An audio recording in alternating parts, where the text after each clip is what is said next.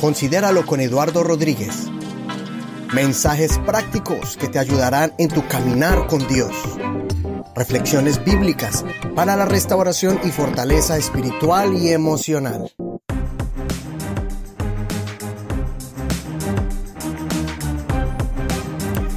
Recuerdo cuando estaba pequeño, creo que tenía unos 13, 14 años por allí, donde fui a visitar unos amigos de la iglesia y ellos, ellos, sus papás tenían en joyería. Y recuerdo que cuando yo entré a la casa de ellos donde tenían el taller, allí estaba uno de ellos tomando una, una piedrita de metal. Recuerdo que ahí estaba Orlando y Omar, los papás de mis amigos, y estaba prendiendo uno de ellos el soplete, como una, una antorcha que le estaba poniendo esa piedrita que la ponía en una especie como de plato. Como era, era como de piedra y era cóncavo, tenía un espacio ahí donde ponía la piedrita y cuando le estaba poniendo la candela al fuego, yo podía mirar cómo ese, esa, ese metal sólido empezaba a derretirse y tenía forma ya como de una gota de agua, pero obviamente era de metal amarillo. Y mientras más le ponía candela, yo me acercaba y miraba cómo salían cositas negras. Yo decía, ¿dónde sale eso? Y salía era realmente del metal, era la impureza del metal.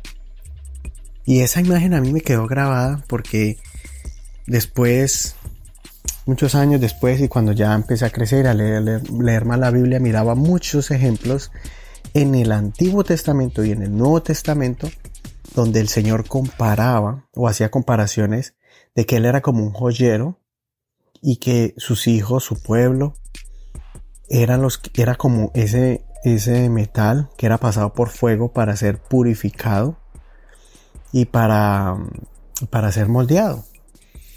Entonces, yéndonos a la especialmente primera de Pedro es el que más me, me remarca mucho esa escritura, que es tan duro entenderlo o aceptarlo, pero a la misma vez es una necesidad para el crecimiento en la fe, para la restauración y la fortaleza espiritual y emocional de la persona que, que quiere o sigue el camino de Dios. Por ejemplo, en 1 de Pedro 1 dice en el verso 6, y lo voy a leer en una versión porque usualmente leemos la versión Reina Valera, pero quiero leerla en la, en la, versión Dios habla hoy. Dice así, por esta razón están ustedes llenos de alegría, aun cuando sea necesario que durante un poco de tiempo pasen por muchas pruebas. Porque la fe de ustedes es como el oro. Su calidad debe ser probada por medio del fuego. La fe que resiste a la prueba vale mucho más que el oro, el cual se puede destruir, de manera que la fe de ustedes, al ser así probada, merecerá aprobación, gloria y honor cuando Jesucristo aparezca. Entonces recuerde, el verso 6 remarca, dice que aunque sea necesario por un poco de tiempo, o sea que es algo no permanente de toda la vida, sino que es que por un poco de tiempo tengamos que ser pasados por muchas pruebas. Y en el 7 nos da la explicación, porque la fe se compara como el oro, tiene que ser probada por medio del fuego. ¿Y para qué? En ahí dice más adelante, la fe que resiste la prueba vale mucho más que el oro el cual se puede destruir. Su fe es más valiosa que ese metal, ese metal que han pasado muchos años, siglos, milenios. Desde tiempos de la antigüedad ese metal era valioso y todavía lo es. Entonces nuestra fe igualmente, la fe es valiosa, pero cuando ha pasado por fuego ocurren diferentes cosas. Primero, la purificación o el valor del oro crece a medida que es más puro. Y también es la manera en que el proceso para ser moldeado conforme al plan y propósito del joyero, en este caso en las manos de Dios y sus propósitos divinos. Entonces, eh, vamos a mirar ahí ese ejemplo de cómo Dios nos, nos hace más valiosos, así como el oro. Por ejemplo, si usted mira un oro que es de 10 quilates, y lo compara con uno de 24 quilates, mientras más quilates, tengo entendido que es más valioso porque es más puro. Ahora, ¿por qué tenemos que pasar por pruebas? Y ese es el propósito de, esta, de este episodio. En este episodio vamos a tocar el primer punto y es Las razones por las cuales pasamos por el fuego es para disciplina y corrección. Y eso quiere decir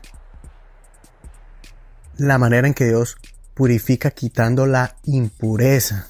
O como se le dice el, término, el término técnico es la escoria. La escoria es ese polvillo, es esa telita negra que yo pude observar cuando le ponían la candela a ese, a ese oro.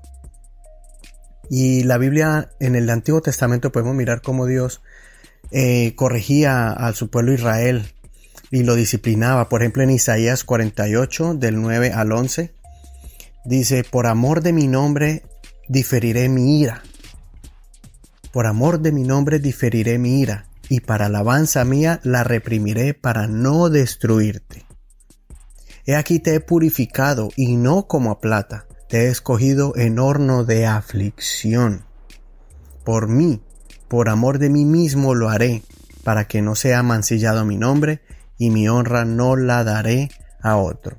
Entonces el hecho de que pasara una tragedia al pueblo de Israel no era realmente para destruirlo, sino que Dios allí mostraba su misericordia y sacaba un remanente, porque por años y décadas y siglos del pueblo Israel pecando y cada día se aumentaba más la maldad, que Dios no pudo más soportar tanta maldad y los dejó a la intemperie. Pero en ese momento cuando ellos estaban siendo consumidos, destruidos, Dios decía, voy a rescatar un remanente y lo voy a pasar por el fuego y lo voy a purificar por medio del horno de la aflicción.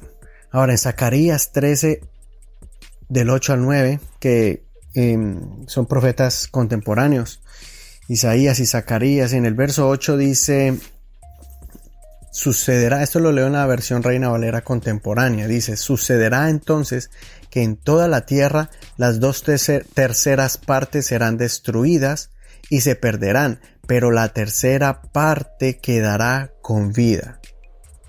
Palabra del Señor. Entonces ahí vemos que Dios saca siempre un remanente por amor de su nombre. Y en el verso 9 dice, entonces echaré al fuego esa tercera parte y los fundiré como se funde la plata los probaré como se prueba el oro.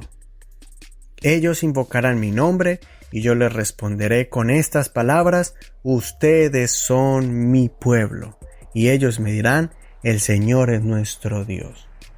Entonces el Señor siempre estuvo llamando al pueblo, siempre lo llamaba y, y los hacía pasar de pronto por escasez y, y en vez de voltearse o tornarse al Señor, lo que hacían era ponerse más duros y adorar a otros ídolos. Entonces Dios dice, la única manera para purificar este remanente de todas esas malas, malas tradiciones y ejemplos que ellos han tomado de años y años y años de sus padres y sus abuelos, de alejarse de mí, entonces yo quiero volverlos a mí, yo quiero este remanente purificarlo. Y los pasaba por el fuego del horno de la aflicción, sabiendo el Señor de que ellos van a voltearse a Él, que van a mirarlo otra vez a Él. Y entonces al punto de que ellos dijeran, el Señor es nuestro Dios. ¿Por qué? Porque van a reconocer que es Dios el que los estaba guardando y librando de, pues, de la muerte y, y de la destrucción. Y en Hebreos 12 podemos mirar ahí ya aplicándolo a, no tanto ya como al pueblo de Israel, pero sino a todos los seguidores de Jesucristo, todos los cristianos en Hebreos 12, 11, el escritor de Hebreos. Y ahí, si usted lo quiere leer más adelante con más detalle, con más contexto, puede leerlo desde el verso 6, creo que está hablando ya sobre la disciplina y da una comparación de que cuando el Señor corrige lo hace porque eh, somos sus hijos, en cambio el hijo que no es legítimo no, no es corregido, pero el hijo que es legítimo recibe la disciplina y habla un poco sobre esa comparación de que como un padre corrige al hijo, Dios corrige a sus también a los que a los que le buscan, a los que le siguen. Y en el verso 11 me quiero enfocar es donde dice, es verdad que ninguna disciplina al presente parece ser causa de gozo, sino de tristeza, pero después da fruto apacible de justicia a los que en ella han sido ejercitados. Entonces la disciplina ejercita, ejercita nuestra fe, la corrige, la purifica. En el momento da, como que produce tristeza, así como cuando uno es corregido y lo castigan. Yo no sé cuántos de los que están escuchando este podcast pueden decir lo mismo. Pueden ya están grandes, ya están adultos, algunos ya están casados y algunos ya con hijos. ¿Y cuántos de nosotros dijimos, oh, me recuerdo? Por ejemplo, mi abuelo me corrigió varias veces y yo me acuerdo cuando él me corregía y la razón por la cual me corrigió. Y él siempre me decía, mi hijo lo voy a castigar por esto.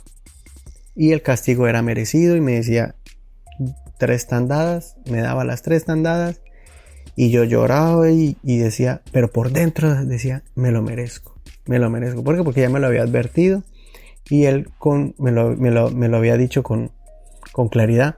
Y recuerdo cada vez y yo decía, gracias a Dios por esos castigos de mis abuelos o de mis padres, que cuando uno corrige al hijo lo hace con amor y cuando uno lo hace sin rabia y salido de casillas, es una buena oportunidad para una lección. Y no solamente hablo de un castigo tal vez corporal o físico, pero también están las prohibiciones. Me acuerdo cuando mis padres una vez me dijeron, ya a los 16 años o 15 años, me dijeron, ya, ni correa ni chancla, mi hijo, ya usted ya está grande. Pero eso sí, no va a salir en una semana con sus amigos. Y, ay, eso fue la tragedia. Pero recuerdo muy bien porque, porque ese día llegué tarde, desobedecí y no llegué a la hora que, que había quedado en llegar. Entonces, esas cosas uno dice ya grande dice gracias por esas lecciones. Son las lecciones de vida, lecciones donde uno dice si no fuera por esas correcciones, eh, no sería la persona que soy ahora. Entonces nuestros padres no fueron perfectos, nosotros no somos perfectos, pero sí hay un padre que es perfecto y cuando Dios llama, cuando Dios corrige, cuando Dios quiere enderezar, cuando Dios quiere purificar, pues qué más aceptarlo y decir, Señor, no lo entiendo, me duele mucho, es triste, pero yo sé que es con un propósito. Así que mire lo que dice en el verso 2, em, Malaquías 3 y 2. Y este es un ejemplo muy bonito porque detalla cómo el joyero se sienta a trabajar con esa con ese metal precioso para purificarlo. Malaquías 3.2 en la versión Reina Valera contemporánea. Pero ¿quién podrá resistir cuando Él se presente? ¿Quién podrá mantenerse de pie cuando Él se manifieste? Él es como un fuego purificador, como el jabón de lavanderos. Entonces en el verso 2 nos muestra que el Señor es como fuego, pero no es un fuego de, de que consume y que destruye. Simplemente sino que en el caso de sus hijos es un fuego que purifica o como jabón de lavanderos. Se sentará para refinar y limpiar la plata. Es decir, limpiará y refinará a los hijos de Leví como se refinan el oro y la plata, para que ellos le presenten al Señor las ofrendas justas. Aquí vemos a un Dios que va a tomar una acción con sus hijos y semejante como un joyero. Y es tan bonito porque yo escuché una explicación, creo que fue un pastor o un conferencista que lo escuché explicar este verso y se lo quiero compartir a ustedes. Él dice que, que en la antigüedad los joyeros y todavía se sientan y empiezan a poner allí fuego y fuego y fuego y la manera en que ellos miran cómo va, eh, va purificando la joya es a medida que su rostro se va reflejando en la plata. Eh, y ahí donde ellos dicen, ahora sí, la plata está pura. Entonces, podemos mirar que el Señor se sienta y es paciente y de pronto pasa el tiempo y uno dice, Señor, ¿qué pasa? ¿Cuándo me vas a sacar de aquí? Pero vemos que Dios está allí purificándonos, acercándonos, cambiando nuestro carácter, afirmándolo, eh, haciéndonos más íntegros, quitando todos esos defectos o esas impurezas que no nos dejan ser tal vez o un mejor ejemplo o mm, estamos como débiles en nuestra fe y siempre reprobamos y no pasamos la prueba, pero entonces cuando viene el fuego nos purifica para hacernos más fuertes, más sólidos, como por ejemplo al aluminio, mientras más está en el fuego, más fuerte es, o el, o el hierro, el, eh, todos estos metales, el titanio, donde lo podemos mirar que a medida que van pasando más tiempo en el fuego se van haciendo más fuertes. De la misma manera nuestra fe, que es más valiosa que el oro, que es más valiosa que la plata, que es más, que es más uh, eh, necesaria o fuerte que cualquier clase de metal, igual nos compara el Señor para hacernos más fuertes, más valiosos y para moldearnos conforme a su propósito. En este caso vemos que al pueblo de Leví lo iba a el Señor se iba a sentar para refinar y limpiar la plata, es decir, refina, limpiará y refinará a los hijos de Leví como se refinan el oro y la plata, para que ellos presenten al Señor las ofrendas justas. Y eso era lo que el Señor le decía al pueblo de Israel, que a veces traían la ofrenda, sí, ofrendaban, pero traían lo que no era, traían lo indebido, traían el animal más enfermo en vez de traer el más sano cosas así, y le habían perdido el sentido a la adoración a Dios. Pero en este caso Dios dice, yo los voy a purificar para que presenten la ofrenda justa. Entonces a veces decimos, Señor, quiero agradarte, Señor, muéstrame qué tengo que hacer para ser un mejor hijo tuyo. Y cuando el Señor dice, bueno, es necesario pasar por el horno, y a veces ese horno es de aflicción, es ese horno de prueba, de disciplina, de corrección. ¿Y qué tenemos que decir? Señor, muéstrame tu propósito cada día. Señor, ayúdame a pasar, solamente dame fuerzas para pasar la prueba, porque yo quiero agradarte y ser como tú. Y cuando pasemos por ahí, pues no nos quejemos ni nos, ni nos salgamos. Y de verdad, muchos se salen del horno y dicen, no, no, no, no es para mí o no, no, no, no, no creo que, que aguante. Pero si usted sigue hasta el final, deje. A veces causa dolor, tristeza, pero usted, si usted sabe que es Dios allí, una cosa es que usted se haya alejado del camino de Dios y de la gracia de Dios, y, y, pero otra cosa es cuando uno está allí, que no ha perdido el temor de Dios, que no ha perdido el, la, la fe en el Señor, y que esa prueba lo que hace es usted sacar más y más ese amor por el Señor, ese deseo y ese anhelo de buscarle a Él. Y aunque uno esté cansado, sin fuerzas, sabe que depende de Él. Aunque uno no entienda la circunstancia, aunque uno no entienda la razón, usted sostenga, siga Señor. Si este es una, si este es, si estoy pasando en este momento por el horno, Señor, a ti sea la gloria, el honor y la honra. Solo dame las fuerzas para terminar. Créame que el Señor no da una prueba mayor que no podamos soportar sino queda juntamente con la prueba la salida para que podamos soportar. Y bueno, vamos a hablar de ese tema más adelante. Esta es la primera parte de este, de este episodio o de este tema. Este episodio es el primer, la primera parte de este tema, el motivo, el propósito de las pruebas, pasando por el horno de fuego. Y hoy mira, hemos mirado, haciendo un resumen, que la primera parte es una de las razones por pasar por las pruebas es por disciplina y corrección. Próximo episodio vamos a mirar otros, puntos más.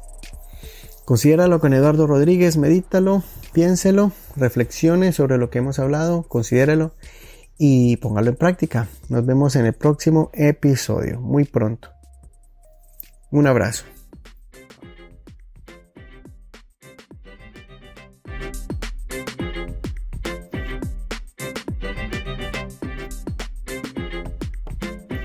No podemos terminar este episodio sin antes agradecerle a todos los que nos han ayudado a compartir estos mensajes en sus redes sociales, diciéndole a la gente sobre este programa de radio que es el podcast, en este formato de podcast que lo puede escuchar tanto en el computador como también en su teléfono y llevarlo y escucharlo. Puede descargarlo y escucharlo donde quiera, cuando quiera, como quiera.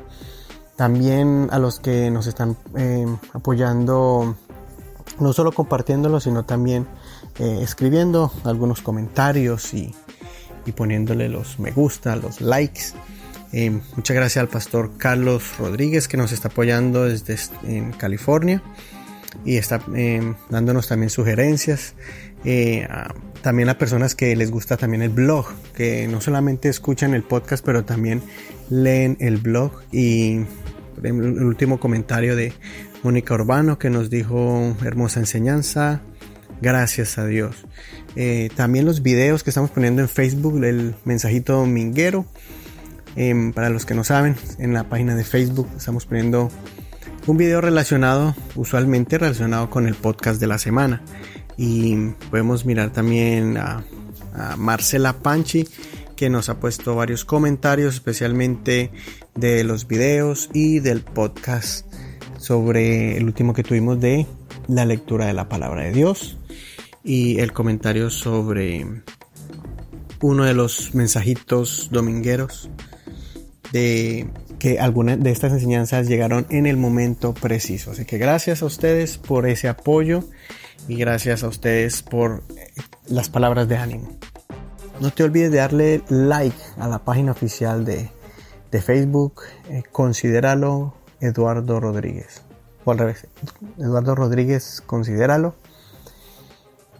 Para estar pendiente de todos los nuevos eh, episodios y enseñanzas que te comparto por medio de estos medios. Así que nos vemos en la segunda parte de este tema en el próximo episodio de tu podcast favorito. Y la canción de la semana se titula Perder para ganar del álbum Mi vida de René González, uno de los últimos álbumes y este cantautor y pastor puertorriqueño muy exitoso con canciones muy reconocidas que llegan hasta el alma Hoy nos invita a reflexionar sobre la importancia de saber que a los que aman a Dios todas las cosas les ayudan a bien, todo momento, toda circunstancia, aún incluyendo nuestros errores. Así que no, es tan importante el por qué, sino el para qué. Para qué el Señor nos está pasando por ahí, qué es lo que nos quiere enseñar, porque a veces se se gana, a veces se pierde, pero siempre se aprende. René González, perder para ganar.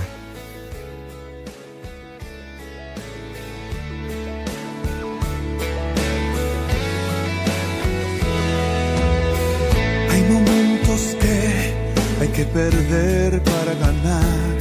Tal vez Dios tiene otras cosas que nos quiere enseñar. Hay momentos que hay que sacrificar aquello más preciado para al fin poder triunfar. Ha llegado el tiempo, este es tu momento. Hacer preguntas no es lo ideal tengas miedo a los desafíos y si hay tropiezos aprende a caminar. En él nada se pierde, en él todo es ganancia y si porque él tiene algo mejor, porque aún nuestros errores él los tornará en victoria porque para el que le ama, todo obra para bien.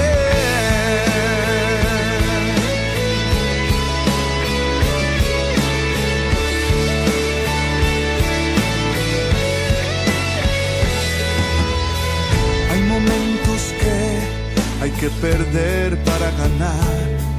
Tal vez Dios tiene otras cosas que nos quiere enseñar.